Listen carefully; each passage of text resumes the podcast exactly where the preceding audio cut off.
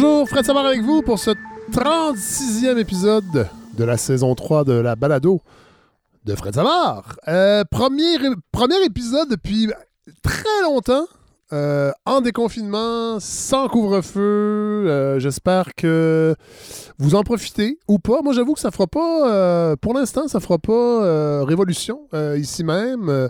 avec un jeune poupon, je pense pas qu'on va se tenir sur les terrasses dans, les prochains jours.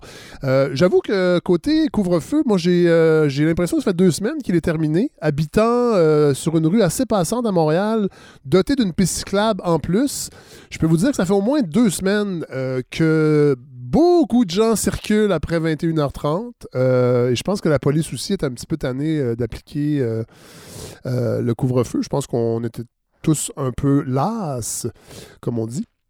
Mais voilà, et ben, il y a beaucoup de nouveautés. Le Canadien qui poursuit, j'avoue que bon, moi j'ai décroché du hockey depuis longtemps. j'ai regardé d'un œil distrait le dernier match qui a vu le Canadien l'emporter et je me suis dit, oh boy, j'espère que J'espère que le Canadien n'ira pas loin en série parce qu'on va avoir plein, plein, plein d'éclipses médiatiques. Euh, on va nous passer plein de choses, bien qu'on le fait déjà sans, sans éclipse. Et j'ai vu les billets au Centre Bell parce que ce soir, euh, le match au Centre Bell, les billets étaient entre 1000 et 4000 dollars. J'ai vu ça passer des, des gens enthousiastes après la victoire euh, de jeudi soir qui ont décidé d'être parmi les 2500 chanceux. Alors, euh, c'est entre à peu près 1000 et 4000 dollars. Et il paraît qu'on fournit le, le, purel à l'entrée et le lubrifiant. Alors, euh, c'est au moins ça. Les gens, euh, les gens du Centre ne sont pas chiches. bon, je vous parlais des projets controversés. Effectivement, les éclipses médiatiques ne sont pas nécessaires. ils s'enfilent au grand jour et le taux de popularité de ce, gouvernement ne cesse d'augmenter. Le dernier, le dernier pourcentage que j'ai vu, 82% des gens sont satisfaits. et c'est un selon un sondage qui n'a pas été commandé par le gouvernement Legault. C'est quand même assez rare. Paraît qu'on a dépassé le million de dollars cette année en sondage. Euh, j'en ai vu un autre aussi euh, sur, euh, en une, Journal Montréal, à l'effet que Denis Coderre serait en avance de 12 points sur Valérie Plante. Bon, on le prend avec un grain de sel quand même. Il a été effectué, euh, c'est léger, la firme léger, euh, effectué auprès de 500 internautes pendant deux jours, marge d'erreur de 4,4% Je suis pas sûr qu'un sondage de cette euh, précision méritait la une du journal, du journal de Montréal, mais bon, je pense que ça fait partie de ce mouvement médiatique qu'on peut voir pas seulement Jean de Montréal, d'essayer de nous enfoncer de Nicodère. Et là, cette semaine, je m'imaginais hein, euh, l'univers politique qu'on allait avoir un jour pas si lointain, avec François Legault comme premier ministre et Denis Coderre comme maire de Montréal. Alors, amenez-en des gros projets euh, du 20e siècle. Euh, ouais. Euh, cela dit, j'essaie quand même d'être positif. Il euh, y a peut-être peut du progrès. On apprenait cette semaine. Là, je ne veux, pas revenir sur le troisième lien. Je t'ai parlé la semaine dernière et là, les partis d'opposition ont talonné le gouvernement, qui paraît pas très bien dans ce, dans ce projet de tunnel, entre autres, à 10 milliards. Mais là, on lance un appel d'offres pour doter 48 000 classes de lecteurs de CO2. Je tiens à le dire parce que la balado a été une des premières, je pense, au Québec, sans vouloir me péter les bretelles, à parler des aérosols, de, du rôle des aérosols, de la qualité de l'air dans la transmission de la COVID. Euh, alors là, le gouvernement veut euh, surveiller la qualité de l'air dans les écoles. Moi, je, commencerai par surveiller la qualité du ministre Roberge avant de, surveiller la qualité de l'air. Je pense que ça, ça. Euh, ministre Roberge qui euh, essuie les critiques euh, sans relâche, mais euh, peut compter sur la, confiance aveugle du premier ministre. C'est vraiment un phénomène que je ne m'explique pas. ouais, mais bon. autre nouvelle cocasse, mais en même temps qui, je pense, nous démontre bien l'état du débat sur la souveraineté du Québec. c'est ce projet, c'est cette motion demandée par le Parti québécois pour que le Québec ait enfin son emoji. Euh, ouais, je pense qu'on en est là, malheureusement. C'est un peu, euh, peut-être un peu déprimant pour certains nationalistes, mais la manifestation de souveraineté du Québec, le, petit sursaut qu'on peut voir, ben, c'est pour qu'on ait un emoji. Parce que si on voulait mettre un drapeau du Québec ou ce qui semblait être un drapeau du Québec dans un texto, il fallait utiliser le, drapeau de la Martinique. Je trouve ça quand même euh, un peu ironique. ouais, alors, et là, il faut faire la demande, il paraît, à l'organisme international Unicode, Unicode, et c'est lui qui crée euh, les nouveaux emojis. On a toujours euh, une centaine de nouveaux emojis par, année, là. Euh, et là, on n'en a pas pour le drapeau du Québec. Alors voilà, c'est ce qui occupe le Parti québécois. C'est vraiment... ça parle, je trouve. Bon, je ne vais pas prendre trop de temps pour faire mon intro parce que cette semaine, je suis très heureux d'accueillir Céline Lafontaine, qui est professeur, euh, qui est sociologue, professeur de sociologie à l'Université de Montréal et qui a écrit le livre Bio-objet, les nouvelles frontières du vivant. J'ai hâte de vous la faire découvrir. J'ai lu ce livre-là de façon... C'était vraiment une lecture passionnante, pas facile, des sujets très techniques, mais qui nous obligent à réfléchir, parce qu'on est entouré de bio-objets. Je ne vais pas vous donner trop de détails parce qu'on va parler avec euh, Mme Lafontaine tout à l'heure, mais juste avant, euh, je suis très heureux, on va retrouver notre ami Amadou Sadjobari euh, et il va nous parler d'un sujet explosif. Je ne vous le dis pas tout de suite, alors on va le rejoindre tout de suite. Alors, très heureux de retrouver à la balado Amadou Sadjobari. Bonjour! Bonjour Fred. On vous entend pas assez souvent. On vous entend pas assez souvent, Amadou, mais bon, on a eu des problèmes de, de, de, dispo et bon, vous êtes très occupé, hein, euh, professeur de, philosophe, de philosophie au Cégep de Saint-Hyacinthe. Ça ne laisse pas beaucoup de temps libre, visiblement. Et, euh, bon, ça va. J'exagère un peu. Euh, et, et, et, surtout que vous m'avez proposé un sujet qui tombe pile avec l'actualité et qu'on n'a pas beaucoup traité. Puis je suis content de le faire et je sais que par contre, ça va euh, créer la controverse. Vous aviez envie de vous euh, de poser vos, euh, votre réflexion sur le conflit Israël-Palestine qui malheureusement réoccupe l'actualité. J'en ai glissé un petit mot avec Hélène Faradji la semaine dernière et j'ai eu droit à plusieurs messages de gens un peu courroucés. Alors, vous êtes fait fort, Amadou? Ben écoutez, c'est vrai que c'est un, un conflit qui, qui, qui pose des problèmes à la fois d'abord politique et surtout religieux parce que c'est un conflit qui met qui met en tension voilà euh, de, de religion de la religion juive et la religion musulmane. Mais je pense qu'au-delà de, de, ces, de ces dimensions religieuses on peut avoir un regard euh, critique euh, d'un point de vue rationnel justement sur les, les tenants aboutissants pour comprendre un peu les logiques du conflit et surtout euh, euh, ce perpétuel affrontement entre l'État hébreu et Hamas qui euh, qui, de part et d'autre, conduit à des morts d'hommes. Oui. Alors là, remettons ça en contexte. Donc, quatrième guerre de Gaza, après celle de 2009, 2012 et 2014. visite du secrétaire d'État américain Anthony Blinken au mois de mars, le 25 en fait, la semaine dernière.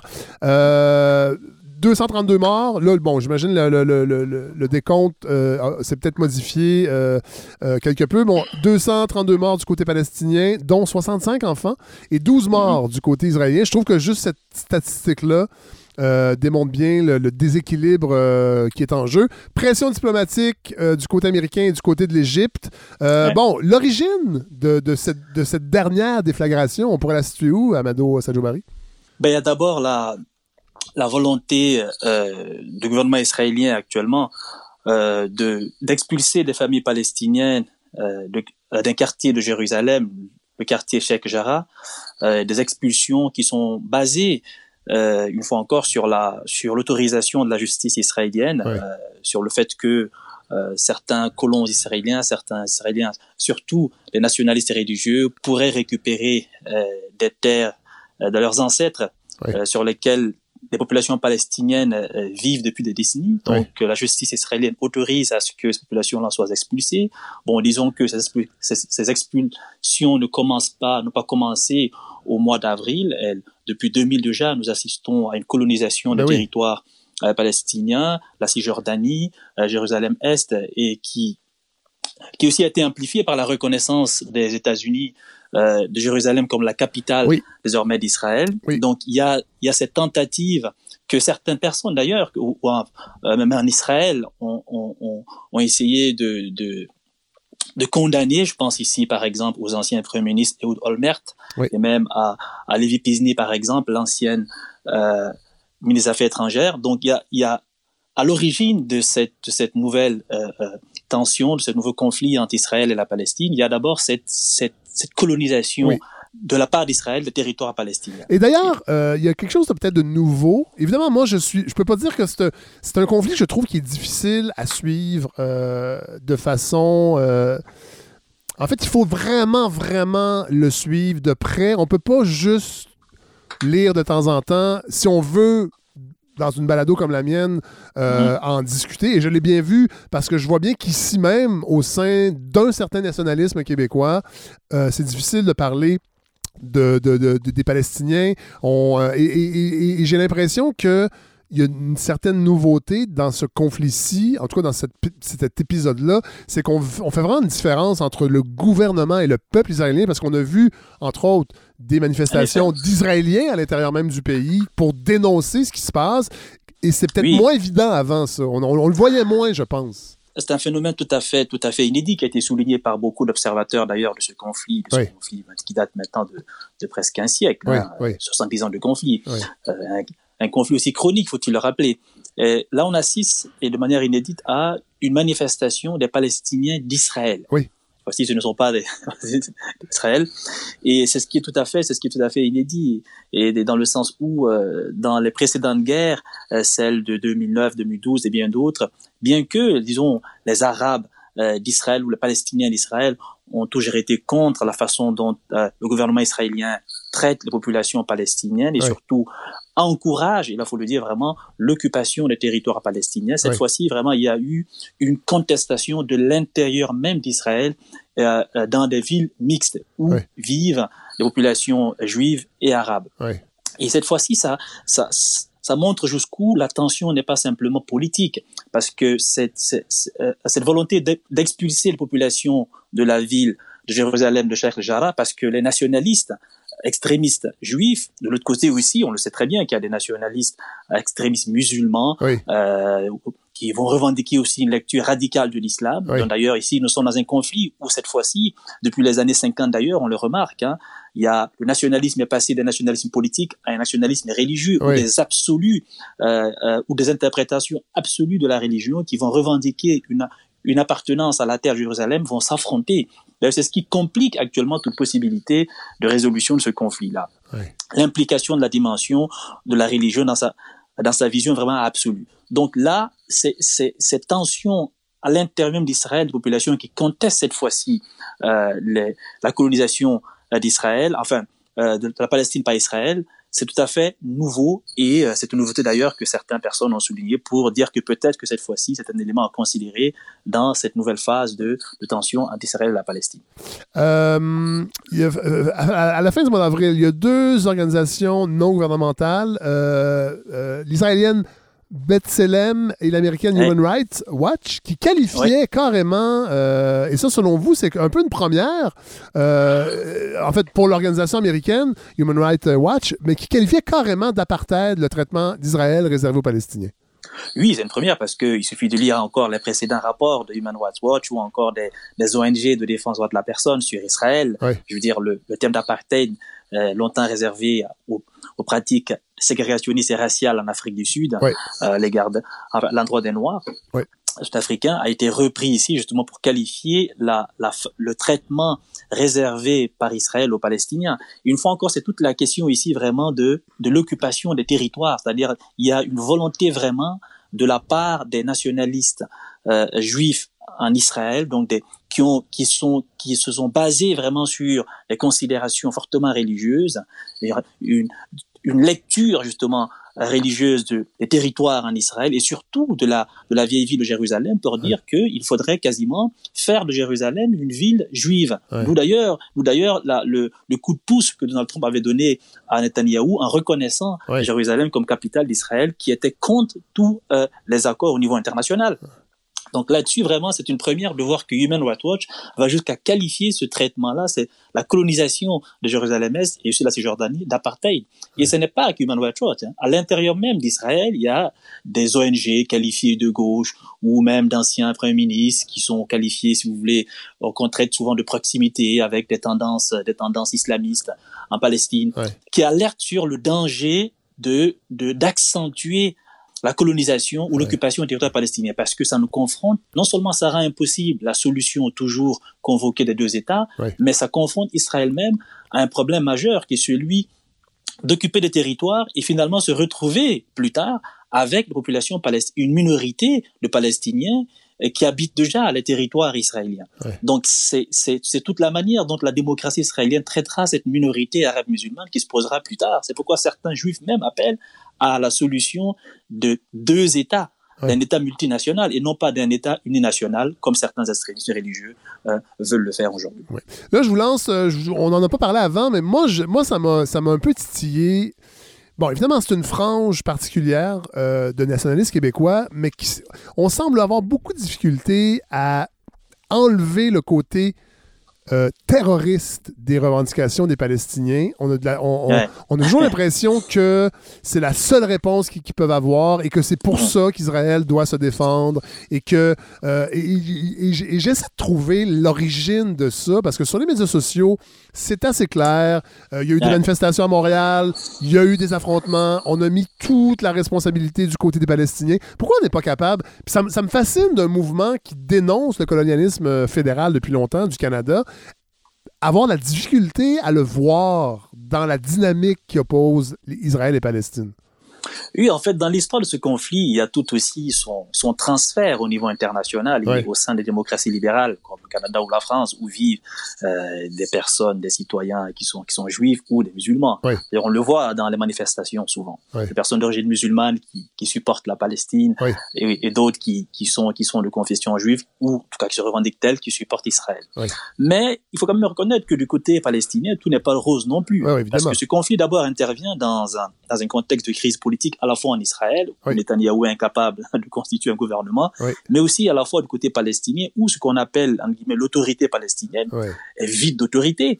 Et c'est là tout le, d'ailleurs toute la problématique de la résolution de ce conflit-là, parce qu'en réalité, c'est le, c'est le Hamas qui, qui est vraiment maître du jeu en Palestine, surtout dans la bande de Gaza. Le Fatah de Mahmoud Abbas n'a aucun contrôle sur la bande de Gaza depuis, depuis les années 2000 et même, et même au-delà.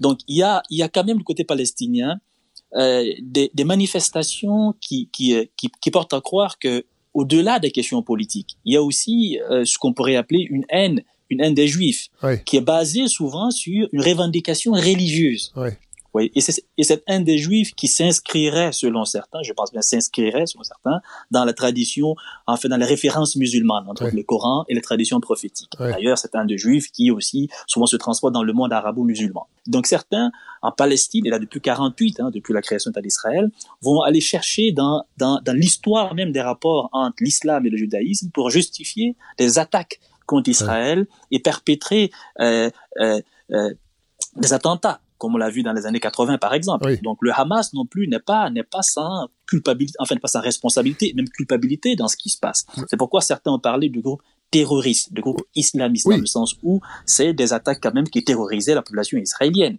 La, la difficulté avec une telle lecture, c'est simplement de la baser sur des considérations religieuses qui va en fait qui vont jusqu'à qualifier exclusivement le Hamas d'un groupe terroriste et donc qui le disqualifie des négociations officielles. Voilà. Et c'est là le paradoxe. Alors qu'en coulisses, lorsque l'Égypte fait la pression sur, enfin, sur la Palestine, à qui on parle, c'est au Hamas. Oui.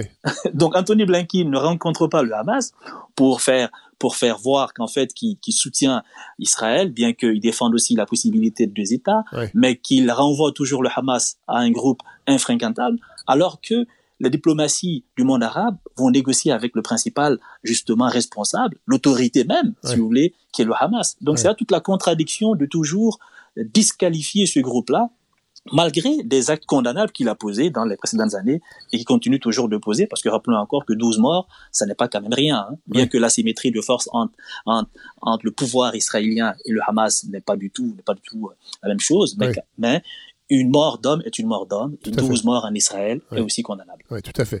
Euh, bon, ça fait plus de 70 ans. Là, on va vous allez tenter, parce que je suis votre plan. Moi, je ne serais jamais allé là, mais vous, êtes, très courageux.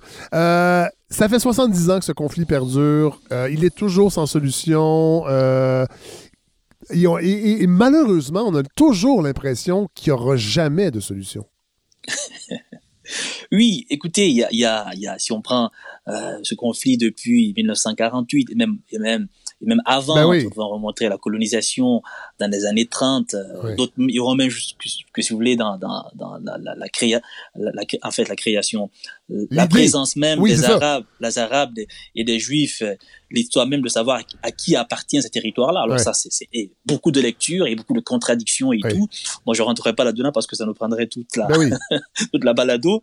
Mais il faut juste remarquer que il y a quand même dans ce conflit une nouvelle dynamique que des chercheurs comme Alain Dikoff ont rappelé tout récemment, c'est-à-dire que le, le, le, le, nationalisme a toujours été au cœur de ce, conflit. Il y a toujours eu une vocation, en fait, une, une dimension politique à ce conflit. Ouais. Rappelons euh, le nationalisme de Nasser, la guerre du six jours dans les années 60, qui ouais. a vu la victoire d'Israël, une victoire majeure qui ouais. a permis Israël, justement, dans les, les, années 67, à occuper beaucoup de territoires palestiniens. D'ailleurs, rappelons que euh, euh, la, la Cisjordanie et, et, certains territoires Jérusalem-Est sont occupés illégalement depuis 67 par Israël. Ça, c'est pas une question d'être anti-juif, c'est simplement au regard du droit international que de le reconnaître. Certains chercheurs vont jusqu'à parler, enfin, à, à noter que depuis 48, et surtout depuis la victoire d'Israël dans les années 60, plus de 800 000 ou même 700 000 euh, euh, personnes palestiniennes ont été ont été expropriées. Ouais. Euh, ce n'est pas quand même rien. Non, non. Donc il y a il y a toute cette dimension politique de la colonisation qui est là, mais qui depuis les années 50, une fois encore, a pris euh, une coloration fortement religieuse. Et c'est là où c'est là où le conflit a pris un tournant que je pourrais qualifier de dangereux parce que la religion a quelque chose d'absolu. Ouais d'absolu qui rend impossible le compromis et la ouais. conciliation, à la fois du côté palestinien et du côté israélien. Lorsqu'on ouais. vous dit aujourd'hui du côté israélien que Jérusalem doit être, doit être une terre juive, et donc que cette, cette, cette, cette judaïcisation de Jérusalem a pour implication de facto et de jurer d'exclure les ouais. Palestiniens alors qu'ils y habitent depuis des décennies, ouais. vous voyez que là, ça pose des tensions assez considérables. Ouais. Et c'est pourquoi j'ai écrit dans le texte de le voir en disant que c'est une sale guerre, mais qu'il y a des beaux jours devant elle. Parce que cette question-là, c'est pas par la religion qu'on va la régler. Il faut aussi une solution politique, parce que c'est d'abord et avant tout un problème politique. Donc, il y a eu des accords dans l'histoire. Hein. Je pense à la conférence de Madrid en 91, les accords d'Oslo. Mais rappelons encore les accords d'Oslo qui ont été très commentés en 93, qu'après euh, les accords d'Oslo, les contradictions même au sein de la société israélienne entre les deux visions d'Israël, une vision religieuse, une vision politique, a conduit les extrémistes religieux à tuer Isaac Rabin en 95. Ouais. Le, euh, le premier ministre israélien, on se rappelle.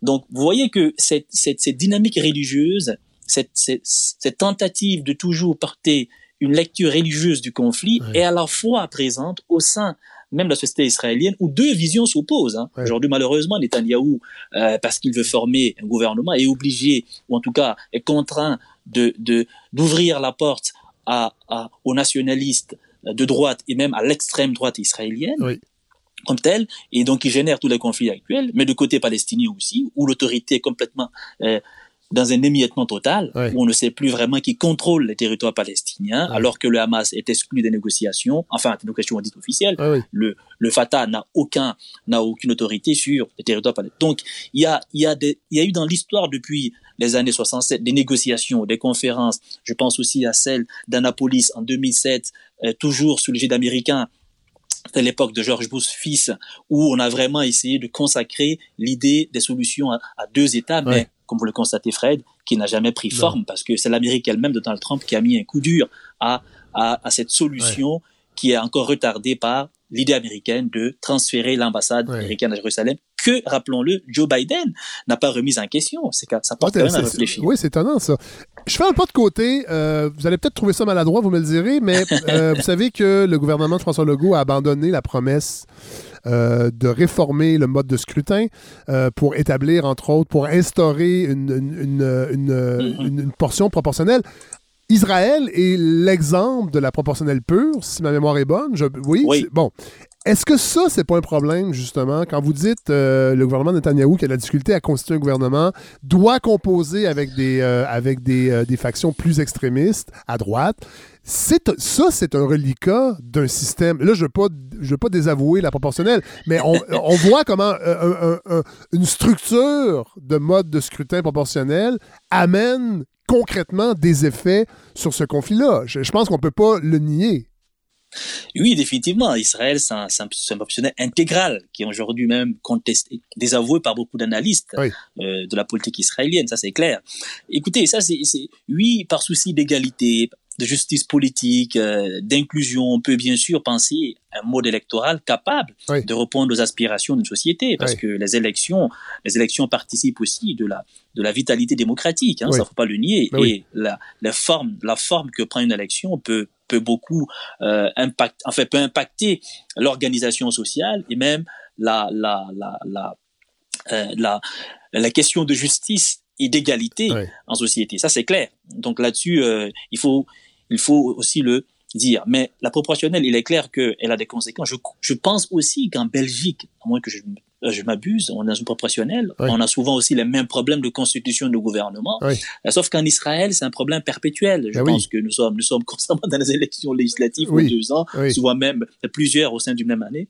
Ah, donc c'est clair que ça, ça a un impact sur la résolution du conflit parce que Netanyahou, aujourd'hui, on le voit, depuis même le pouvoir, on le voit qu'il y a, il y a cette, cette difficulté à la fois à aller chercher les, les personnes modérées parce qu'il faut dire qu'Israël, ça n'est pas non plus n'incarne pas seulement cette vision des nationalistes, des juifs extrémistes. Mais non, mais non. C'est pas cela. Euh, en, fait, en, fait, c'est probablement peu ça, euh, mais comme le système politique de la proportionnelle produit des gouvernements instables, on a l'impression que c'est, ça reflète l'état du climat social d'Israël, mais c'est pas ça du tout. Oui, en fait, l'instabilité du gouvernement, c'est autre chose, mais la façon dont les gouvernements eux-mêmes veulent, veulent, veulent traiter le rapport aux Palestiniens, ça n'est une autre. Oui, voilà. Parce que la colonisation des territoires palestiniens, ça n'est pas simplement le fait de, de, de Benjamin Netanyahu, ça n'est pas, ça n'est pas lié à la proportionnelle en Israël. Rappelons quand même que cette proportionnelle aussi permet à ce que nous ayons à la Knesset, en Israël, des, des députés arabes. Donc euh, ça, ça, ça aide un peu aussi à défendre, à, à, défendre la cause palestinienne au sein même de d'Israël. Donc ça, c'est un avantage proportionnel. Mais aujourd'hui, selon ce qu'on peut observer, il y a, il y a quand même ces différentes lectures qu'il faut faire, c'est-à-dire la distinction entre l'instabilité que produit cette proportionnelle intégrale et la manière dont Israël, comme, comme une collectivité, une société, veut, veut, veut lire son destin en rapport avec les Palestiniens. parce que aujourd'hui, on le voit dans la presse israélienne, qu'il s'agit de la presse de gauche et même d'une certaine droite, qu'il y a quand même les gens en souffrent les gens veulent, veulent quand même qu'on mette un terme. Et il faut le rappeler également que la solution à deux États est une solution qui est à la fois majoritaire en Israël et en Palestine. Hein. Parce que même les mouvements en Palestine aujourd'hui s'accordent pour dire que ça ne sert plus à rien. En tout cas, politiquement, c'était se, euh, euh, se, se, condamner à une guerre perpétuelle que de nier, de continuer à nier l'existence d'Israël comme État. Aujourd'hui, c'est l'erreur que fait, enfin, que font l'Iran ou le Hezbollah mais force est de constater qu'on ne peut plus. En fait, il est même politiquement impossible de ne, en fait, de, de continuer à nier l'existence d'Israël. Il faut défendre. Et là-dessus, euh, je suis d'accord avec Anthony Blinken lorsqu'il dit qu'il faut reconnaître et défendre l'État d'Israël, mais une reconnaissance et une défense qui n'empêche pas qu'Israël comme État reconnaisse aussi le droit des Palestiniens à exister politiquement. Parce que ce droit euh, politique a toujours été euh, euh, euh non reconnu et refusé aux Palestiniens. Et c'est ce qui est dommage parce qu'aujourd'hui, cette, cette non-reconnaissance politique des Palestiniens, la question des frontières, par exemple, d'avant 1960 ou après, n'est toujours pas discutée. Et le danger, une fois encore je le rappelle, c'est que c'est de laisser aujourd'hui le terrain à une invasion du religieux. Moi, je méfie beaucoup lorsque vraiment les gouvernements ou lorsque le politique est porté par le discours religieux. Euh, ça, ça nous conduit à des tensions qui sont extrêmes et qui risquent de d'intensifier le caractère d'un conflit déjà très chronique et historique. Parce que la conciliation discours religieux, euh, ça prend beaucoup de réinterprétation des textes qui souvent sont conflictuels. Donc la solution politique est en train d'être marginalisée au profit des discours nationalistes extrêmes. Et Fred, rappelons-le également qu'au mois de, au mois de mars, enfin au mois d'avril, il y a déjà eu en Israël des extrémistes religieux juifs qui appelaient à, à, à, au cri de mort les Arabes.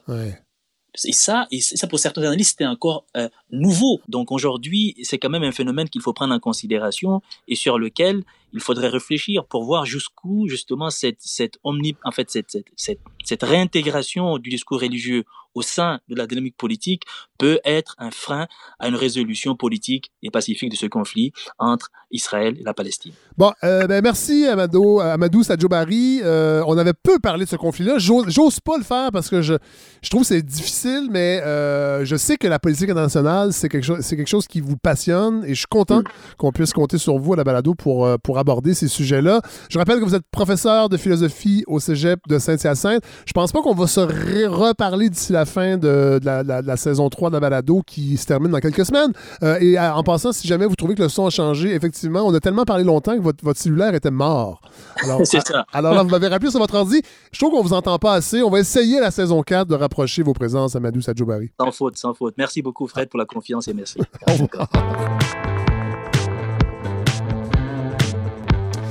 Vous savez, à la balado, je parle souvent de la communauté que nous avons créée depuis euh, trois saisons. Et la prochaine invitée, je vais la saluer tout de suite. C'est Céline Lafontaine. Bonjour. Bonjour. Euh, je parle de la communauté parce que c'est un membre de la communauté des auditeurs qui m'a écrit un courriel il y a trois semaines pour me dire il faut absolument que vous invitiez Céline Lafontaine.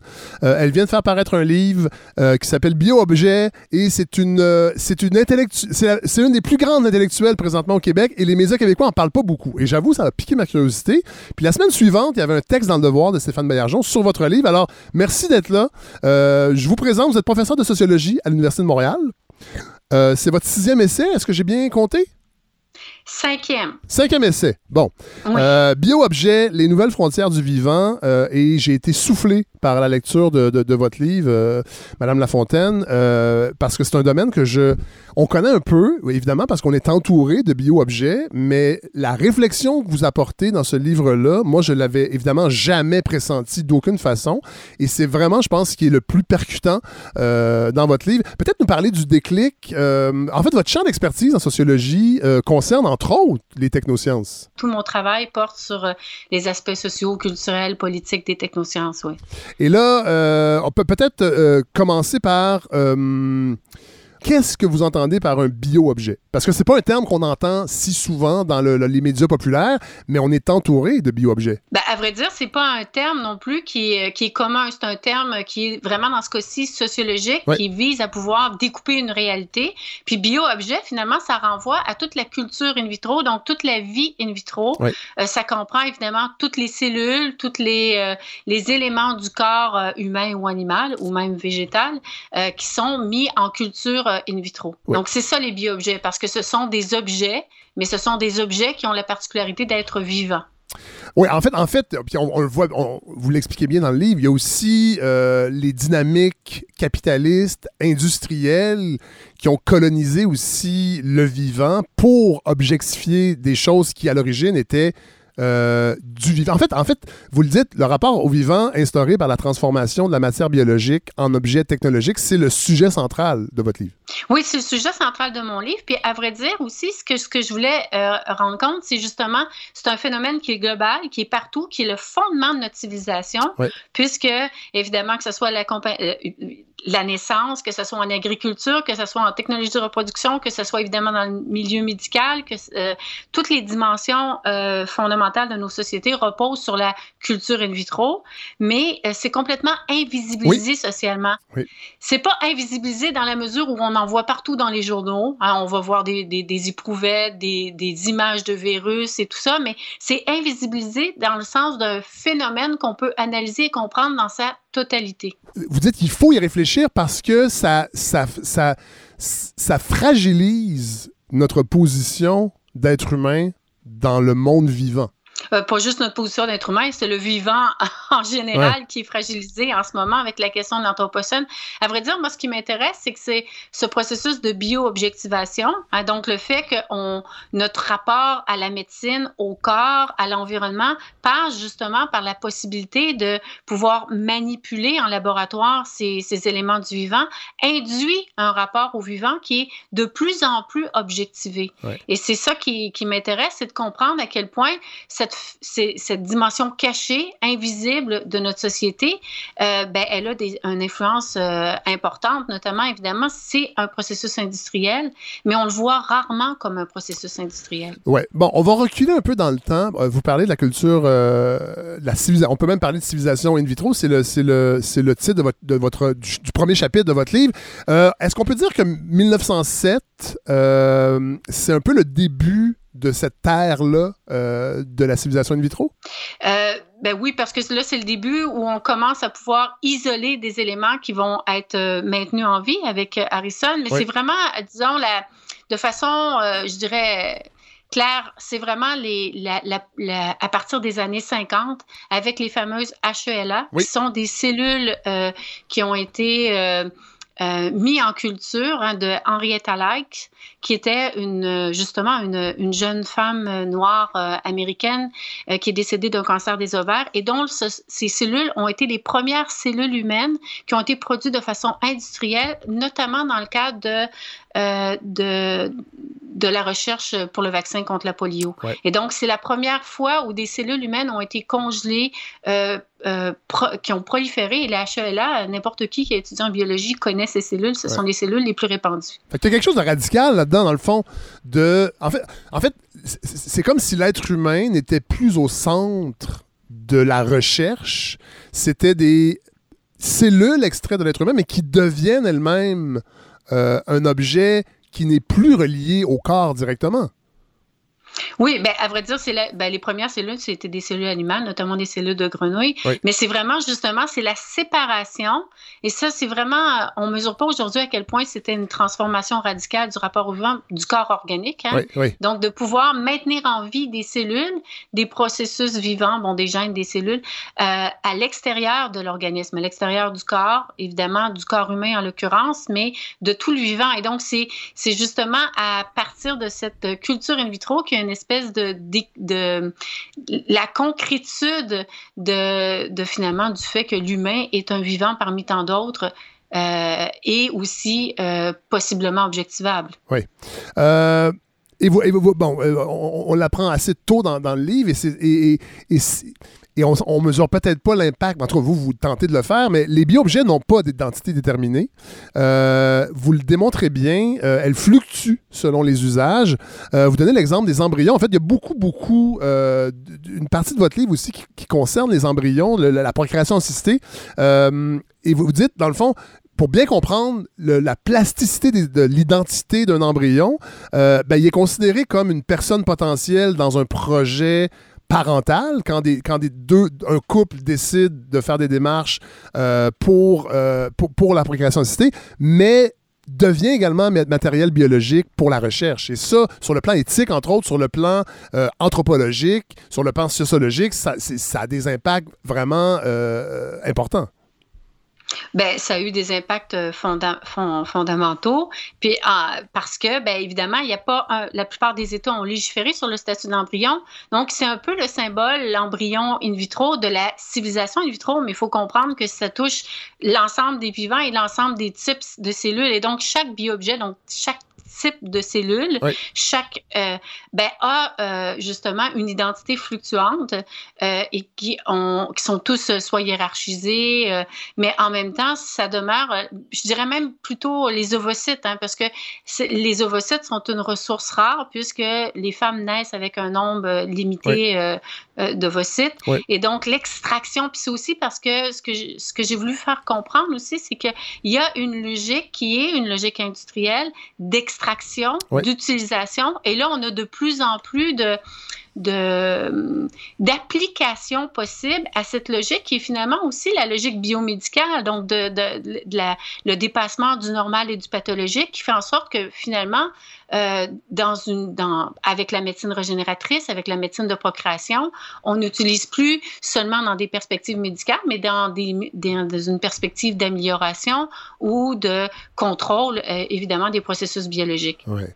Euh, vous parlez de... D'ailleurs, il y, a un passage qui, qui, est frappant dans votre livre où vous faites des parallèles entre l'industrie minière extractiviste et la collecte de bio-objets sur, on, va dire les êtres humains, mais dans le fond, et, votre livre le montre bien aussi, c'est beaucoup les femmes aussi qui sont victimes, mais en même temps agentes aussi parce que euh, elles ont envie de, d'avoir un impact sur leur fertilité. On leur vend cette promesse-là, euh, mais, mais, mais la logique extractiviste a colonisé la recherche et le corps humain. Euh, sur le cas des, ovocytes, c'est assez clair, même plus clair que je le pensais avant euh, le début de mes recherches. Mais ce qu'il faut comprendre, c'est que la médecine de procréation, elle provient de l'agriculture industrielle. Oui. C'est-à-dire que c'est d'abord ce qu'on a fait, euh, l'élevage bovin industriel sur les vaches, qui a ensuite été transposé. D'ailleurs, en France, euh, Jacques Testard, un des premiers qui avait fait Amandine, le premier bébé in vitro français, ben, c'était un agronome. Donc, euh, c'est assez clair, le, lien entre la médecine de reproduction et la médecine de l'agriculture industrielle est, clair, est avéré. Et donc, ensuite, cette logique extractivisme, euh, on peut voir le, développement, parce qu'à l'origine, c'était pour des couples dits infertiles. Ensuite, il y a eu les banques d'ovocytes. Ensuite, de ces, surplus, on a développé la recherche sur les, les embryons. Et à partir de cette recherche-là, puisqu'il y avait une pénurie des complexités, on a créé des cellules souches embryonnaires, mais qui sont pluripotentes induites. Donc, euh, on a créé des, des, formes de cellules qui reproduisaient ces, ces cellules-là. Et si on suit depuis les 40 dernières années, il y a toujours hein, une nouvelle application, une demande de la ressource, la ressource étant les ovocytes. Et cette demande de ressources ben, est toujours justifiée parce qu'elle est... Euh, le problème avec les, les bioobjets, c'est qu'ils sont toujours pris dans des cadres éthiques libérales. Puis comme vous l'avez mentionné, ils sont porteurs, surtout en procréation ou en médecine euh, euh, régénérative, ben, de promesses, soit la promesse de donner la vie ou de sauver les vies. Et donc aussi dans une logique où on a de plus en plus de la difficulté à penser la finitude, à penser l'être humain comme un être vivant.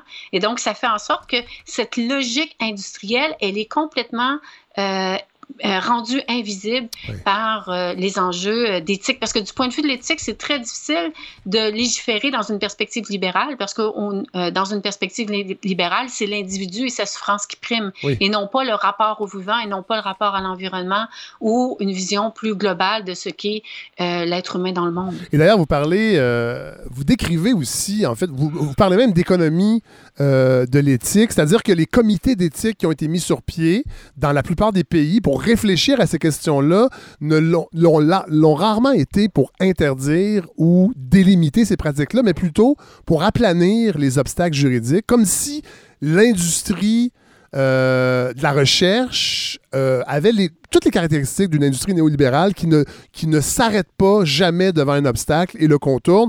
Et les comités d'éthique, dans le fond, sont un peu des paravents. Bien, c'est exactement, c'est des, des, comités qui ont pour but d'édifier des normes pour protéger une certaine conception libérale de, euh, de la subjectivité, mais c'est les mêmes, par exemple, que dans l'industrie pharmaceutique ou même dans l'industrie chimique. On a toutes sortes de normes. On sait bien qu'on continue à polluer par ailleurs, mais euh, j'ai siégé sur beaucoup de comités d'éthique médicale et sur la commission de, la science et de l'éthique euh, des technologies du Québec. et donc, c'est aussi c'est la perspective, parce que la perspective, ça va être toujours du point de vue du patient souffrant. Et du point de vue du patient souffrant, dans notre culture, ça permet toutes les expérimentations. Et donc, c'est la perspective. C'est jamais vu de façon globale. C'est pour ça que mon livre vive justement à montrer que ce ne sont pas des objets isolés, que derrière, il y a une logique et que quand on regarde de façon historique le développement, c'est exactement la même logique que n'importe quelle autre industrie avec comme ressource principale des éléments du corps humain, mais qui ont des potentialités différentes parce que le corps humain, euh, toute la modification génétique qu'on peut faire, par exemple, avec euh, euh, des, des cellules in vitro. On ne peut pas le faire, euh, évidemment, directement sur un organisme, mais, ça, mais ces cellules-là repartent et reviennent dans le corps. Donc, il y a une transformation à l'œuvre. Et donc, toutes les comités d'éthique sur lesquels j'ai siégé, c'est pas c'est pas volontaire. Hein. il n'y a pas ici un complot, mais il y a une logique à l'œuvre qui empêche de prendre les dimensions plus sociétales. Puis je dirais aujourd'hui, euh, euh, dans, dans, la question de l'anthropocène, de prendre en compte justement le statut du vivant de façon générale en incluant l'être humain. Et c'est toujours peine perdue parce que on met en place aussi des ressources énormes pour justifier, par exemple, l'embryon à trois euh, génomes. Oui. Euh, et donc, euh, quand on regarde l'immense... on, a, on, a, on a vraiment pris des, des, comités d'éthique extrêmement poussés. L'embryon génomes... Hein, oui, parlons-en, parlons-en, parce que vous en, c'est, c'est, à la fin du livre, en fait. j'y serais arrivé, mais là, vous me devancez. C'est en 2015. C'est en Grande-Bretagne. D'ailleurs, vous, vous, vous, parlez souvent de la Grande-Bretagne dans votre livre comme étant c'est drôle parce que c'est le, le, berceau de la révolution euh, industrielle, mais c'est aussi euh, ceux qui sont les plus euh, je dirais même ultra-libéraux par rapport à la recherche euh, et par rapport à l'utilisation des bio-objets? Oui, ben, c'est-à-dire la Grande-Bretagne, c'est le berceau de la révolution industrielle, c'est le berceau de la fécondation in vitro, c'est le berceau du développement des biotechnologies. Oui, parce que ben, c'est ça, c'est, c'est, quand même euh, c'est le modèle anglo-saxon libéral. Hein, donc, c'est, euh, eux, c'est assez clair quand même. Et donc, il y a vraiment cette logique industrielle qui est au cœur même et ce rapport aussi à la propriété privée et à la mise en ressources évidemment, le capitalisme a commencé aussi par l'appropriation la, euh, de, toutes les terres qui étaient à l'origine des terres euh, communales. Donc, c'est vraiment dans l'histoire. Je dirais c'est dans l'ADN, pour employer un jeu de mots, de, la Grande-Bretagne. Évidemment, c'est le modèle qui a été plus naturellement importé aux États-Unis, hein, donc c'est le fondement des États-Unis, et qui entre, en, finalement c'est devenu la, la, bioéthique généralisée, c'est-à-dire c'est le modèle généralisé de l'industrie euh, biomédicale. Oui, et là donc en 2015, euh, les, les, mitochondries euh, entrent dans le champ des bio-objets avec la création d'un embryon humain créé à partir de trois personnes. Et là, ça, et, vous en parlez tôt dans votre livre, comment les bio-objets aussi vont remodeler notre rapport à notre euh, corporalité en tant qu'être humain, à notre identité, mais aussi à les rapports de filiation. Et ça, c'est un bon exemple. Euh, il faut réfléchir à ça. Quand on commence à créer des, êtres humains à partir de trois personnes, forcément, il y a une révolution sur le plan de la filiation. Ben, même dans, euh, sur cette question-là, même en procréation assistée, qui, est devenue une immense industrie. Il y a 7 millions d'enfants nés dans le monde.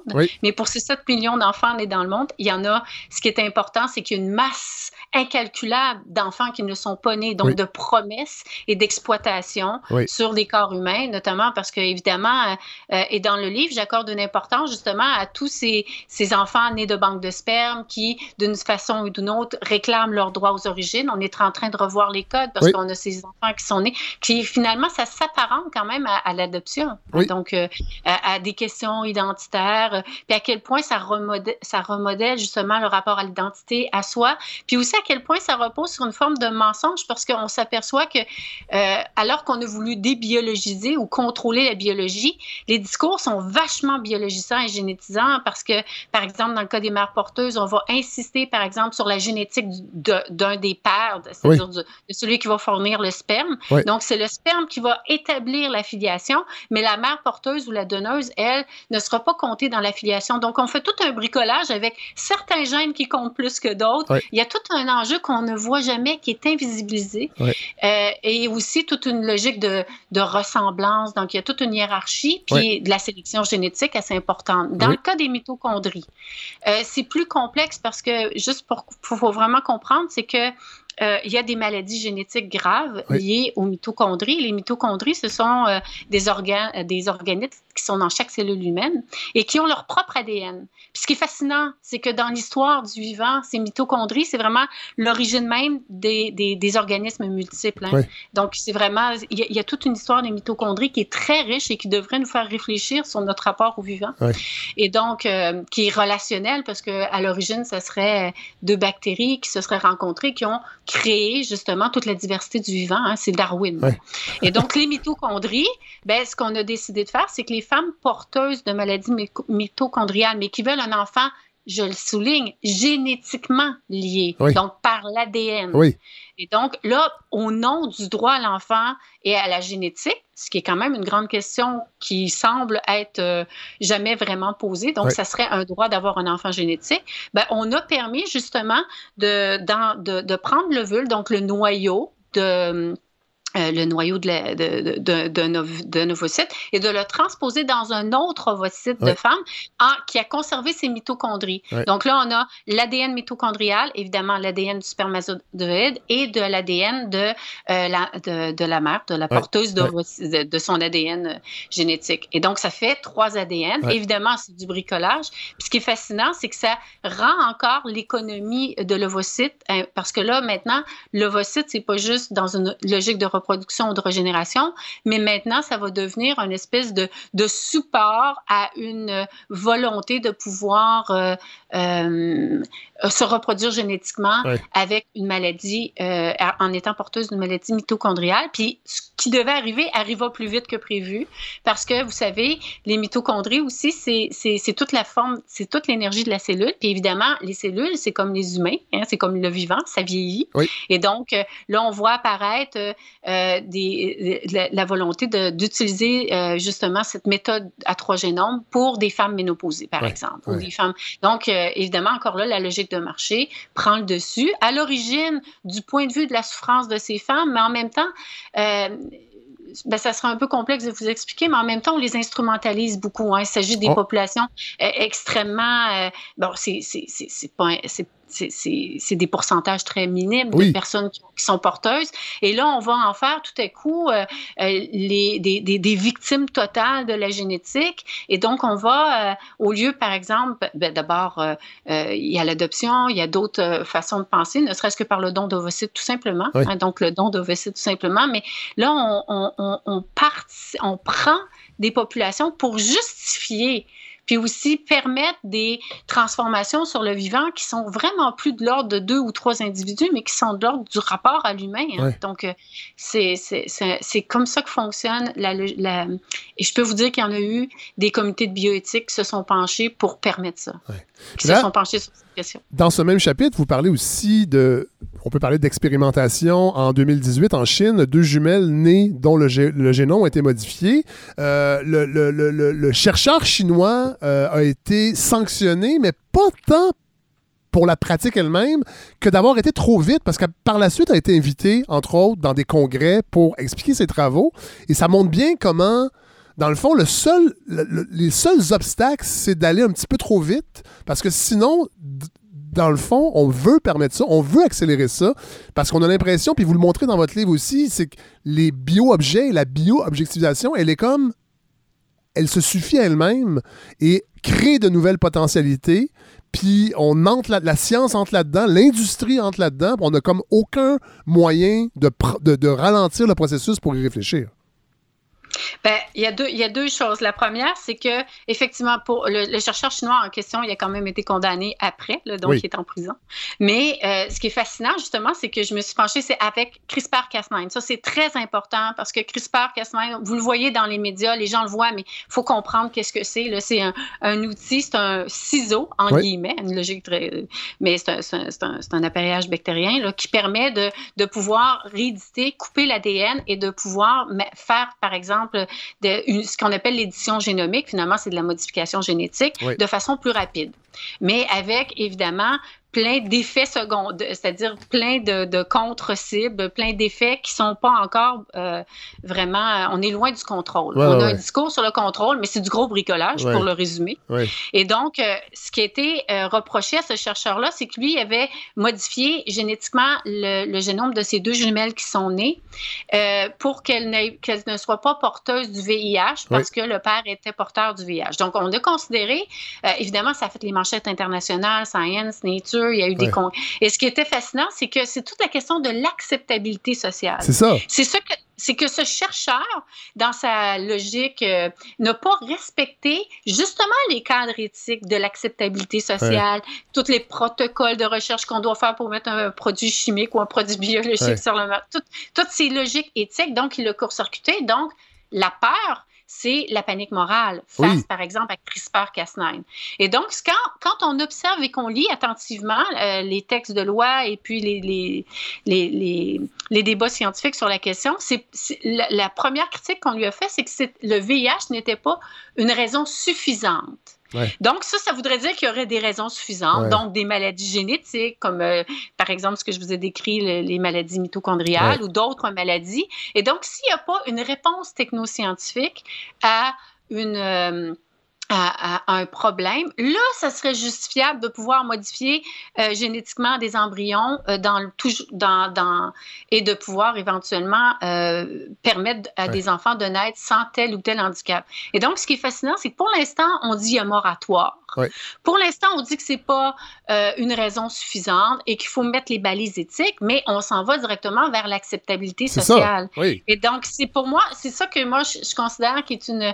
Alors que la convention euh, on avait une convention internationale qui interdisait la modification des cellules germinales. Les cellules germinales, c'est évidemment les embryons, ce qui peut permettre la naissance d'êtres humains. Là, on est en train de, de finalement, cette convention internationale, ben, on est en train de la diluer en, en posant un moratoire et en disant que c'est pas une, une raison suffisante, mais ça ouvre les portes à une possible euh, parce que si on le fait, on va le faire dans des cadres éthiques à partir justement de cas marginaux qui vont évidemment attirer l'empathie euh, du public, puis aussi porteur de ses promesses. Parce que la, la, logique derrière euh, M. Savard, c'est vraiment une économie de la promesse. Oui, oui parlez-nous parlez de ça, parce que dans votre livre, ça, ça prend une grande place, puis je trouve ça intéressant parce que oui, en fait, c'est qu'il y, y, a une grande fuite en avant, dans le fond, collective, qu'on vend aux gens. Euh, et qui se manifeste sous le terme économie de la promesse.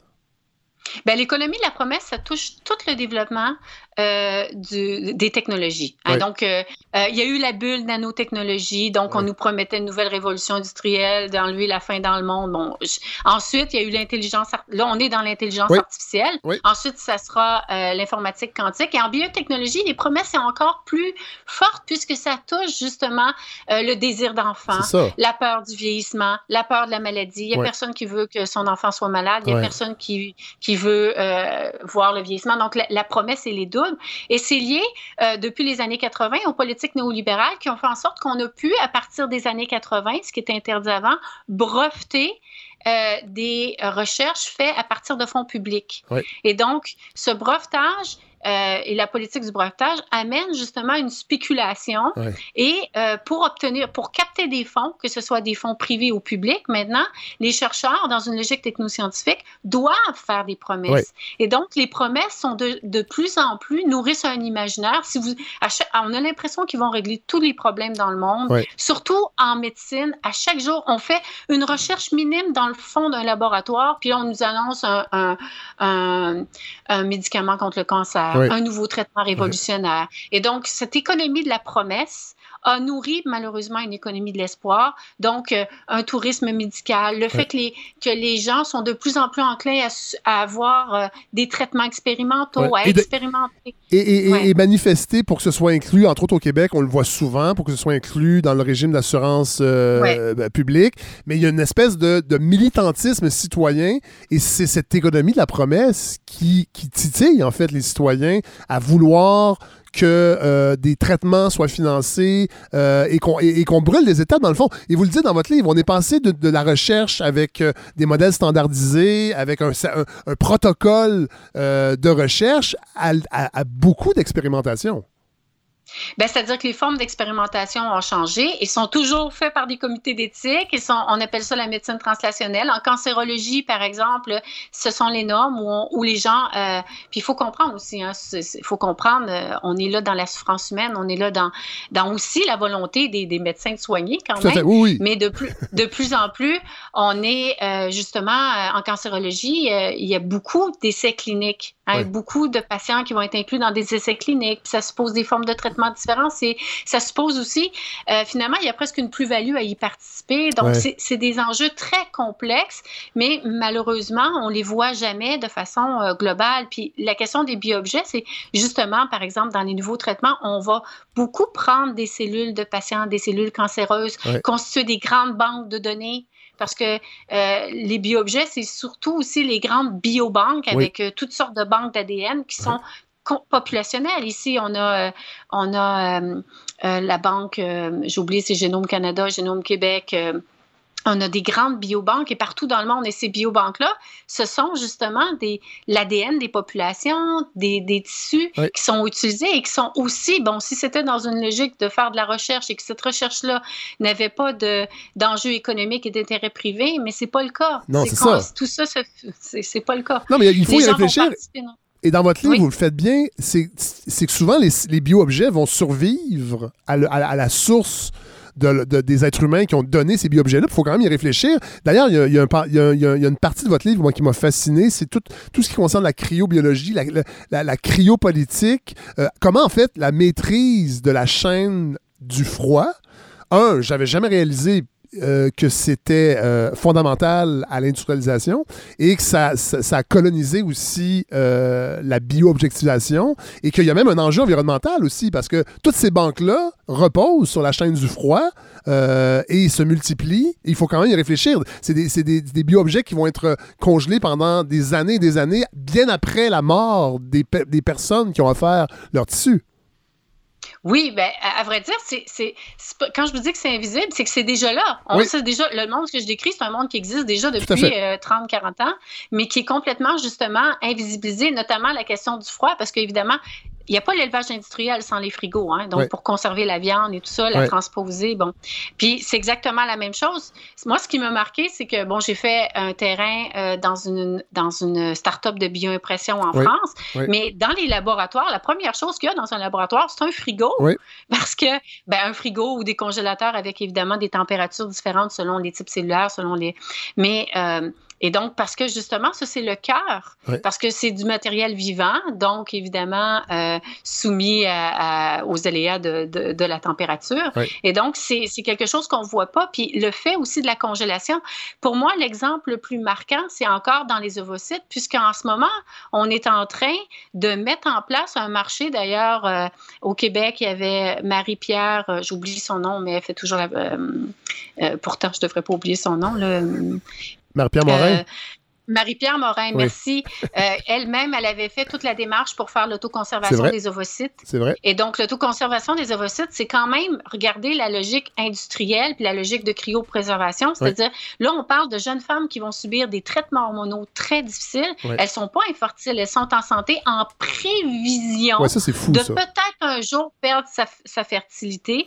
Et donc, de les congeler. Et donc, ces, ces, ces, ovocytes qui vont être congelés, ils sont massifs. Il y en a de plus en plus. Je vous dis que c'est 140% d'augmentation. Au Canada, c'était 120. Euh, c'est vraiment énorme d'augmentation. Et donc, ces ovocytes-là, bien évidemment, une fois qu'ils vont être congelés, vont ne serviront une très une infime part peut-être à de la reproduction. Sinon, vont, vont venir gonfler les banques d'ovocytes pour la médecine reproductive ou pour la médecine régénérative. Et donc, les femmes deviennent elles-mêmes la source de leur propre extractivisme. Tout à fait. Non, Et là, on est, vraiment dans une cryopolitique. Puis, dans le fond, c'est le contrôle du temps parce que la congélation, c'est ça aussi, c'est cet imaginaire d'un corps qu'on peut congeler, décongeler et donc jouer sur la temporalité. La promesse et la force, elle est très, très... Euh, très importante. Et je veux ouvrir la, euh, je, je, veux, je veux revenir parce qu'il y a, y, a, y a, une dimension historique. Souvent, vous le dites dans votre livre, on n'a pas, j'ai pas le temps en ces pages de, revenir euh, à l'origine, mais pour la cryo euh, biologie, pour le, la conservation, faut parler de Basile Juvet, qui est le, chercheur mm-hmm. qui a mis ça sur pied, parce que c'est intéressant parce que vous faites des parallèles. Vous dites, c'est un fervent catholique qui avait une fascination pour la vie latente. Et vous en parlez souvent aussi euh, des, des euh, de, de l'utilisation de certains concepts, certains mots, entre autres la bioimpression. On va y revenir parce qu'il y a un chapitre là-dessus qui est vraiment euh, passionnant, mais euh, on compare avec l'invention de l'imprimerie. On veut vraiment inscrire tout ça dans une grande logique d'innovation. Il y, a des références bibliques qui sont utilisées et dans, le cas de la cryo, euh, la, cryogénisation, Basile Jouvet était un fervent catholique et c'est pas anodin, selon vous, dans sa fascination pour la vie latente. Ben, ben, non, parce que, ben, à vrai dire, euh, je vous dirais que toute la génétique repose l'idée même du code et du livre de la vie. Parce que quand il y a eu le code génétique, on parlait du livre de la vie. La métaphore biblique, elle est présente parce que la métaphore biblique, qu'on soit, lui, dans ce cas-ci, c'est un prêtre, donc il y, a, quand même cette dimension symbolique très forte. Évidemment. Mais la, la métaphore biblique, elle est partout dans cette idée du contrôle, de maîtrise, parce que c'est écrit en toutes lettres dans la, dans, la, dans, dans la Genèse qu'il faut faire fructifier la terre et maîtriser euh, la nature.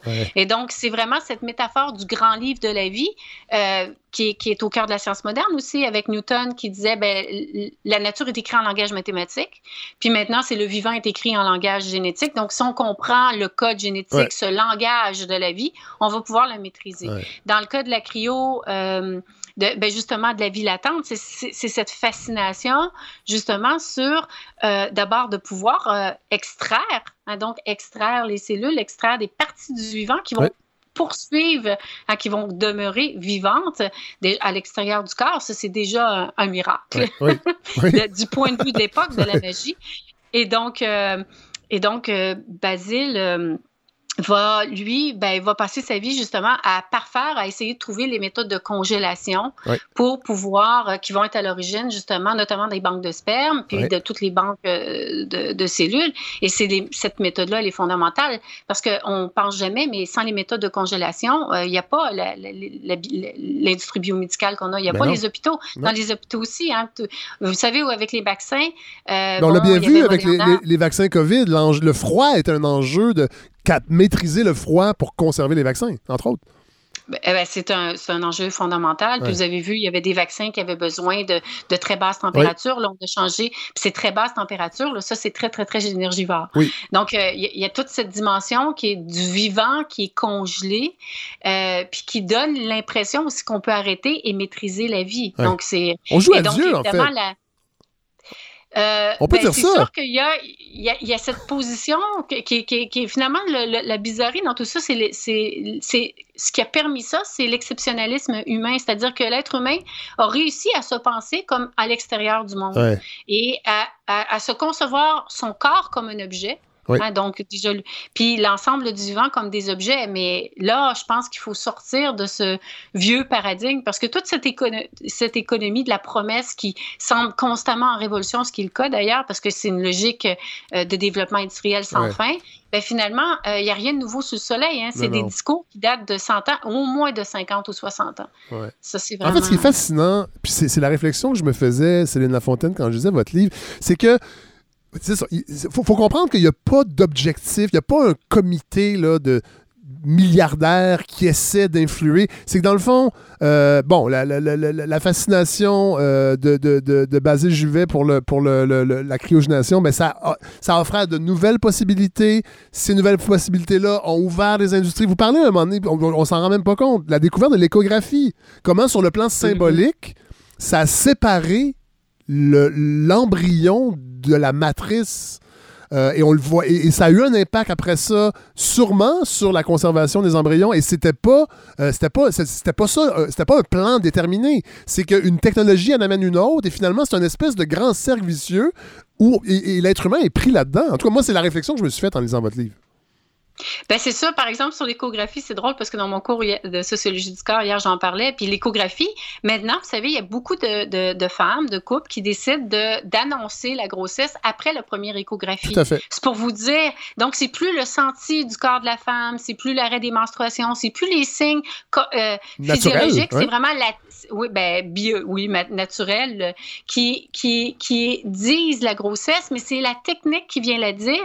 Et donc, ça, c'est assez fascinant parce que c'est pas un peu, c'est pas anodin parce que l'échographie n'a qu'une fonction, c'est la normalisation. C'est-à-dire de s'assurer que le fœtus correspond à des normes biomédicales. Et donc, c'est assez fascinant. Puis, euh, j'ai même vu des annonces d'automobiles avec des échographies. Donc, ce sont, ça aussi, c'est ce que j'appelle l'invisibilisation parce que euh, il y a des gens qui vont mettre des, maintenant, ça fait pour plusieurs familles, partie de la première photo familiale. Je pose pas, je, je venge. Tout ce que je dis, c'est que c'est une logique hyper technicienne qui est complètement symbolisée parce que l'humain, lui, il crée du symbole partout. Mais en même temps, ça induit un rapport au corps et à l'humain qui, qui, qui, est profond, qui est le cœur de notre civilisation. C'est pour ça aussi que, dans, ça prend beaucoup de nuances parce qu'évidemment, on ne va pas sortir de cette logique-là, mais il faut quand même commencer à prendre conscience à quel point euh, il, y a une il y a un processus d'objectivation à l'œuvre euh, puis évidemment, pour moi, je pense que le, principal, c'est quand on prend les, fondements même du vivant, donc euh, tout ce qui est les produits, les bio-objets qui sont partout, mais qu'on ne questionne jamais. Et d'ailleurs, dans, votre livre, vous parlez euh, de des parents, en fait, l'attachement, c'est-à-dire que l'industrie gomme certains points. On n'en a pas parlé beaucoup, mais le nombre de tentatives qu'on a besoin de faire pour féconder in vitro, c'est évidemment, on ne le voit pas, mais les taux sont très faibles. Il y a vraiment un. je ne sais pas si c'est le moment, il y a un gaspillage. Euh, énorme, dans le fond, parce que ça prend énormément d'essais, puis ça, l'industrie ne le montre pas. Euh, il, y une y a même maintenant, vous, vous, l'indiquez, il y a une ritualisation de la destruction des embryons congelés. Quand un couple et c'est la femme qui prend la décision la plupart. En fait, qui incombe la décision, mais finalement décide de ne pas aller de l'avant. On va. Quand, il y a un attachement, il y a un affect, il y a, un affect qui, qui, se développe, et ça, c'est complètement gommé par l'industrie. Ben d'abord, je vous dirais plus qu'un gaspillage. Hein c'est beaucoup il y, a, beaucoup de souffrance de souffrance humaine engendrée. D'abord un immense marché hein?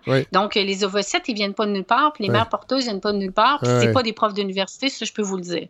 Donc euh, ah euh, hein? en partant déjà en partant, il euh, y, a des enjeux évidemment d'exploitation pour moi qui sont clairs et précises, mais plus fondamentalement, bien sûr, parce que déjà, évidemment, le... puis c'est aussi, il y a beaucoup d'études qui montrent, ça induit aussi une espèce d'impératif d'avoir les enfants. Puis étant donné que, puis, d'ailleurs, euh, euh, l'autoconservation des ovocytes, c'est toute la question de l'horloge biologique. Donc, pour moi, le, vrai féministe, ce serait de critiquer ça, c'est-à-dire qu'on a mis en place un système où finalement le corps humain puis la, la, temporalité du corps humain ne fonctionne plus. Les femmes veulent avoir des enfants une fois qu'il est trop tard. C'est pas un jugement sur les femmes, mais c'est toute cette logique justement industrielle, individualiste qui est complètement déconnectée des réalités de la vie. Euh, avant d'aller plus loin, Céline Lafontaine, rappelons l'autoconservation parce que ça a fait les médias, les gens vont s'en rappeler, c'est les, compagnies Facebook et Apple qui offraient à, à leurs employés, femmes, jeunes, de conserver leurs ovocytes pour, dans le fond, être le, plus productive possible parce qu'elles sont jeunes et d'attendre et d'à remettre à plus tard, dans le fond, leur projet d'avoir un enfant. Oui, c'est ça, mais je veux vous dire qu'à Montréal, c'est la clinique OVO qui fait le plus de promotion. J'ai beaucoup d'étudiantes qui ont euh, des annonces en ce sens-là. Puis c'est plus que ça. C'est oui, dans une idée justement d'égalité des femmes. Je vais vous dire que c'est pas une égalité parce que vous parlez tout à l'heure, parce que ces traitements-là ont des impacts sur la santé ben oui. importantes qui sont toujours minimisés parce que c'est de la prise d'hormones. Il y a des, il y a des, ben d'abord il y a le syndrome de la surstimulation ovarienne. Donc il y a des femmes qui sont mortes et qui continuent de mourir hein, donc, pour ces questions-là. Euh, donc, ça a vraiment des impacts sur la santé. Puis, dans le fond, ce qu'on se rend compte, parce qu'il y a beaucoup de jeunes femmes en, ce moment qui le font, classe moyenne, classe aisée. Puis ce qui est triste, c'est que la logique, c'est bon justement une logique très libérale euh, de, des femmes qui pourraient continuer à travailler. Éventuellement, ces ovocytes qui seront congelés pourront être portés par des mères porteuses.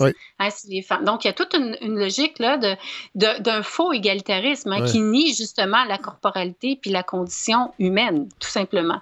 Et ce qui, est, ce qui est plus troublant, c'est quand on fait les études d'anthropologie, il y a beaucoup, beaucoup de travaux de sociologues et d'anthropologues. Et les femmes qui le font, qui font ce choix-là, les jeunes femmes qui font ce choix-là, c'est tout le contraire. C'est parce que justement, elles se sentent incapables de répondre aux besoins du marché du travail, aux besoins euh, affectifs, parce qu'il reste encore l'idéal d'un couple qui fonctionne bien. Qui vont... Donc, tout cet idéal romantique, cette, cette, cet impératif sur la maternité aussi qui est de plus en plus fort, le marché du travail, le lien affectif, fait qu'on se rend compte que ces femmes-là sont pas du tout dans une volonté de, de transcender, c'est que finalement, ça devient une méthode de survie et d'adaptation pour certaines femmes de conserver euh, l'idéal d'un projet qu'elles se sentent pas capables de faire en ce moment. Donc, c'est beaucoup plus profond et troublant, à mon sens, à quel point cette logique technoscientifique, ben, finalement, quand on la regarde, elle nous montre justement le caractère complètement... Euh, industriel de nos vies. Ouais. Euh, on, en a, on a glissé un petit mot tout à l'heure, mais là, je veux qu'on y revienne parce que c'est un chapitre qui est important et qui est fascinant. Euh, la bioimpression. Euh, vous avez fait, en fait, ça part d'une expérience terrain que vous avez réalisée en 2017 dans une firme française? Oui, la start-up poétique, je peux le dire parce que j'ai l'autorisation éthique. c'est une des plus grandes start-up de, de bioimpression dans le monde même. Bon, parlons de, parce que c'est quand même très technique pour, euh, pour, euh, pour bien comprendre, qu'est-ce que, qu'est-ce que ça veut dire exactement la bioimpression? Ben, à, à, vrai dire, c'est le développement d'outils. Il faut savoir c'est quoi l'impression 3D. Hein. L'impression 3D, c'est euh, vraiment la matière, justement, à un niveau nanotechnologique ou en poudre, hein, qui vont être qu'on va euh, par couche d'impression, mais c'est des couches d'impression industrielle, donc c'est la matière, la matière. On va créer toutes sortes d'objets, toutes sortes de formes et tout ça. Bon, c'est, euh, utilisé en industrie, c'est utilisé un peu partout, l'impression 3D. Et donc, ce sont ces méthodes-là qui ont été transposées dans le domaine biomédical, dans le cadre de ce qu'on appelle la médecine régénératrice, plus particulièrement euh, l'ingénierie tissulaire, donc le fait de créer, par exemple, de la peau pour des grands brûlés, de vouloir recréer des organes. Et donc, la bioimpression, c'est de l'ingénierie tissulaire mais on utilise ces techniques d'impression euh, et au lieu que ce soit, par exemple, du plastique, la matière plastique ou des métaux, ce sont des cellules vivantes qu'on va imprimer. Mais il faut comprendre que la bioimpression, justement, c'est la possibilité à partir de canevas déjà faits, donc euh, de tout euh, un, un, plan biologique, de déposer de façon très, très, très, très précise les cellules dans les boîtes de pétri avec finalement, c'est toujours du 4D parce qu'évidemment, ces cellules vont éventuellement se développer et donc former des tissus. Elles ont besoin, elles ont besoin de temps, donc c'est de l'impression 4D et non pas 3D. C'est ça, elles ont besoin de temps, c'est l'impression 4D, euh, parce que ben, c'est la temporalité, évidemment, euh, des processus vivants. Puis ce qui est fascinant, c'est que ben, finalement, ça ne marche pas vraiment beaucoup. Non, en fait, les, cellules sont facétieuses, elles ne, elles ne se comportent pas comme elles devraient. Non, ben, ce que je ce que, à vrai dire, c'est vrai pour la bioimpression, mais c'est vrai pour toutes les annonces qu'on entend chaque jour. C'est que les cellules, même les cellules souches, elles, elles sont vivantes, un peu comme des individus. N'importe quel médecin va vous dire je, prends le même traitement de chimiothérapie, il ne fonctionne pas de la même façon d'un individu à l'autre. Ben, les cellules, elles ont un patrimoine génétique, elles ont euh, ben, d'abord l'âge des, des, de, de, de, où on les a extraits, et elles fonctionnent. Et donc, ce qui est fascinant, c'est que en ce discours où on a l'impression que, que les cellules, c'est une matière comme une autre, qu'on peut imprimer, ben finalement, concrètement, c'est pas du tout ça. On est dans le bricolage. Et donc, c'est l'espèce de décalage entre le modèle ou la volonté, par exemple, d'imprimer des cellules, d'imprimer des organes et de la peau, et de l'autre côté, euh, la réalité des laboratoires, moi, qui m'a qui m'a euh, qui m'a vraiment, euh, je dirais, surprise. Oui pensant que j'étais immunisée parce que ça fait quand même euh, un petit longtemps que je travaille dans ces domaines-là. J'ai travaillé en anneau. Je sais que entre la promesse et la réalité, mais c'était l'écart est plus grand que je croyais. En fait, en fait, et moi aussi, j'avoue que moi aussi, quand j'ai commencé le chapitre, je me disais bon, j'ai l'impression qu'on va avoir des, des témoignages de chercheurs un peu détachés, froids, euh, mais non, on, se rend compte que les, les, gens de cette industrie sont très critiques, euh, souvent en fait de, de, de, de l'industrie elle-même. Et ça, dans vos témoignages, bon, évidemment, euh, c'est anonyme, euh, mais reste que beaucoup, vous transcrivez beaucoup de témoignages que vous avez entendus. Et les chercheurs, ceux qui ont les deux mains dedans, un certain profil de chercheurs reste très critique de la bioimpression. Oui, puis c'est exactement ce que j'avais vu aussi en nanotechnologie, puis ce que j'ai vu en médecine régénératrice. Il faut comprendre qu'il y a deux choses. Il y a les ingénieurs, donc euh, c'est aussi une start-up. Hein, donc, elle, fonctionne sur des brevets qui ont été faits à l'INSEN. Donc, il y a des chercheurs de Pasteur. Évidemment, il, y a, les chercheurs de Pasteur et les chercheurs dans la, dans la start-up vont avoir des perspectives un petit peu différentes. Mais en gros, les chercheurs, ce qu'ils nous disent, d'abord, ils savent. Il faut comprendre aussi que souvent, ils sont plus ouverts que les gens en sciences humaines hein, sur, le débat, sur la. on, pourra, alors ça pourra faire l'objet d'un autre.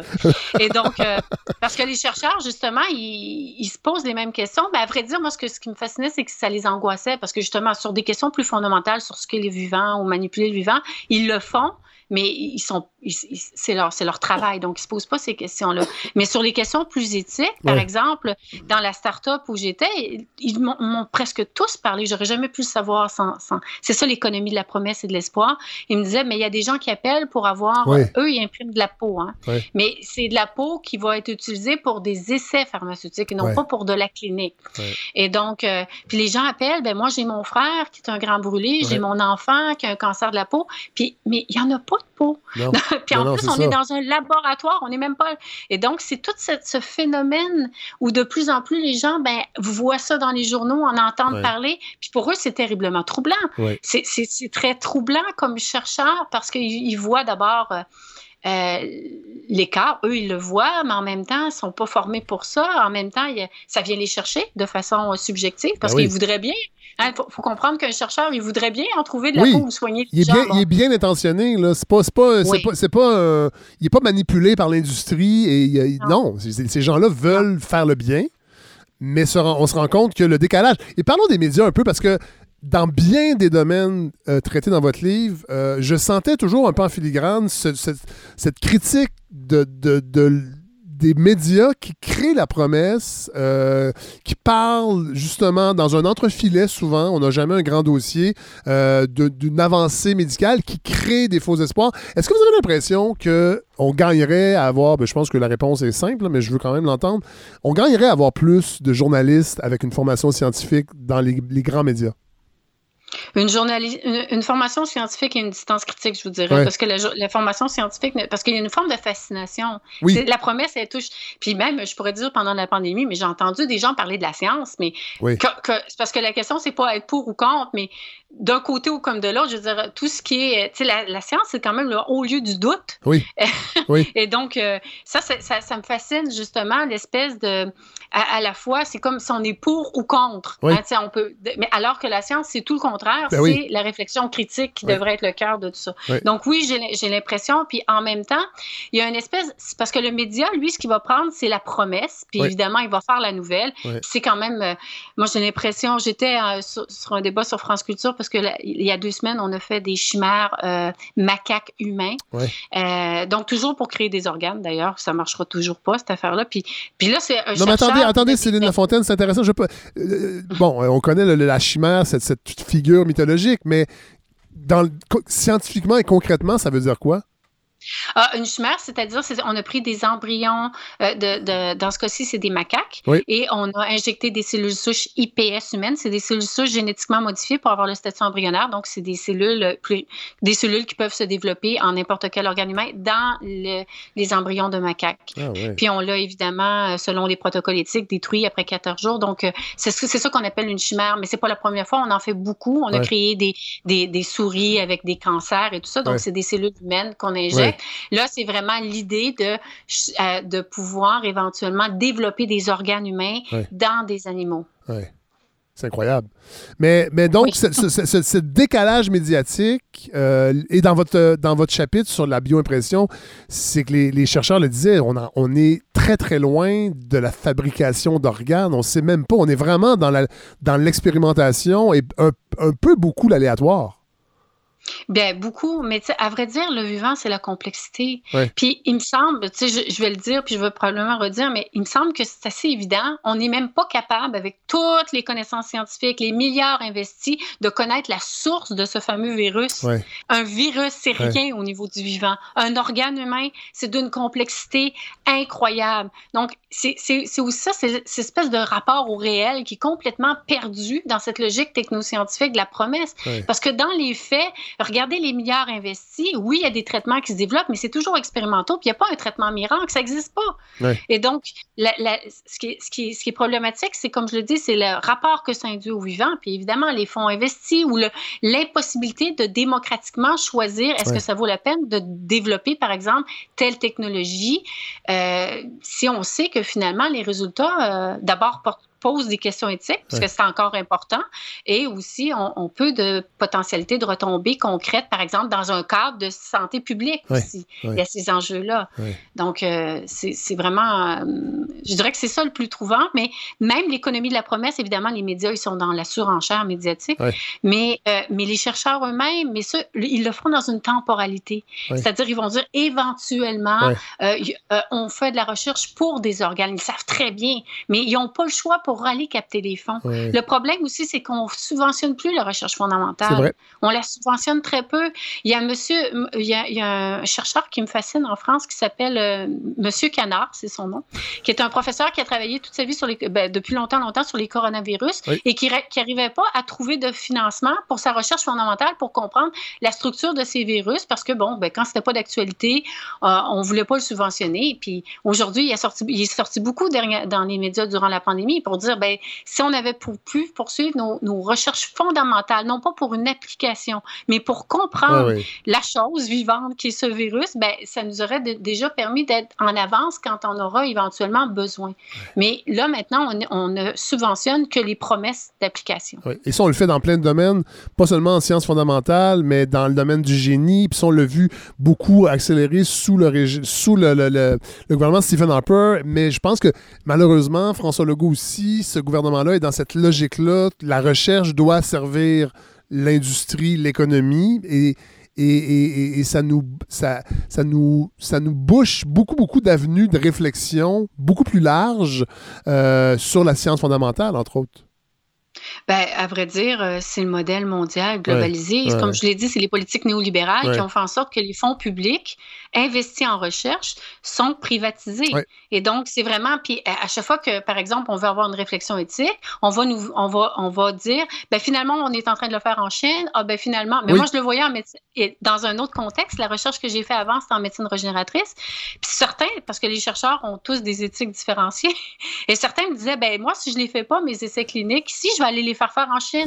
Il y a des chercheurs québécois qui vont faire des essais en Chine dans cette économie de la promesse, parce que tout le monde, euh, bon, il, euh, et tous les c'est pas aux chercheurs à prendre des décisions de toute façon. Et tous les gouvernements veulent créer des grappes industrielle et, de recherche pour embarquer dans ce, grand concert mondial, cette grande économie. Céline Lafontaine, merci beaucoup. Vous avez été très généreuse. Euh, j'espère que j'ai donné le goût aux gens de lire votre livre, Bio-objet, les nouvelles frontières du vivant. C'est un livre qui est dense, euh, mais qui est vraiment, vraiment passionnant. Puis moi, je suis, j'ai pas de notion scientifique et j'ai pas été trop perdu. Vous avez cette qualité aussi de vulgariser euh, et de rendre accessibles des contenus qui sont denses sans faire de compromis non plus sur la réflexion. Alors, merci beaucoup. Je suis vraiment heureux que vous ayez accepté de, venir nous parler euh, longuement comme ça à la balado. Ben, je vous remercie. Merci, au revoir. Au revoir. Alors voilà ce qui termine ce 36e épisode de la balado de Fred Savard. Oui, vous vous dites sûrement pourquoi cette petite musique inquiétante. En fait, c'est Plastic Man et la pièce Ask Yourself. C'est avec ça que j'ai. C'est dans cette ambiance que j'ai préparé l'entrevue avec Céline Lafontaine, que j'espère euh, qui vous a plu. Alors, avant de terminer, je remercie évidemment Larry Dufresne qui me donne un fier coup de main à la co-réalisation de cette balado et également Andréane Obansawin. Je les souligne chaque semaine parce qu'ils sont vraiment essentiels à ce projet-là qui s'occupe euh, des médias sociaux, entre autres. Euh, donc, la semaine prochaine, incursion dans les collèges classiques. Vous savez, avec l'actualité, souvent on a l'impression de faire un retour dans le temps avec des vieux projets, des vieilles idées des années 50. Mais là, on va s'y replonger avec Louise Bienvenue, l'historienne. Euh, et ce soir, si jamais vous avez le temps, à 21h, là on est samedi, 29 euh, mai, je serai sur la plateforme Twitch au DJ Fred Savard euh, sur Twitch pour une session de DJing endiablé. Donc, je serai en direct pour vous faire danser. Ce ne sera pas ce qu'on entend nécessairement que je vais mettre. Je vais mettre un petit peu plus de musique dansante. Mais j'avais envie de terminer avec euh, ce bon vieux Plastic Man que j'écoutais beaucoup à une certaine époque et que j'ai réécouté pour préparer l'entrevue euh, sur les bio-objets. Je trouvais que c'était tout à fait approprié. Alors je vais vous laisser avec euh, Plastic Man. vous allez voir, c'est une douce balade. Hey, bonne semaine tout le monde.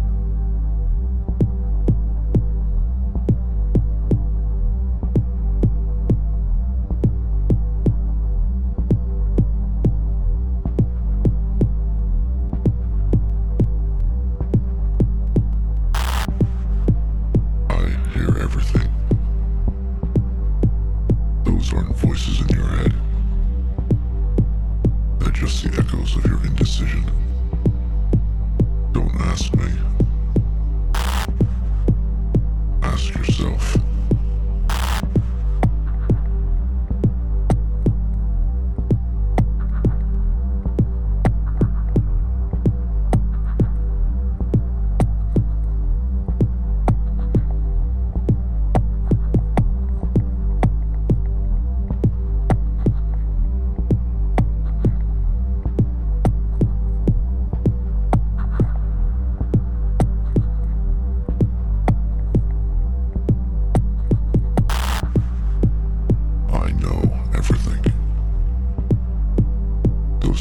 going around in your head, trying to figure out what's right and what's wrong. Don't ask me, me, me, me. Ask yourself.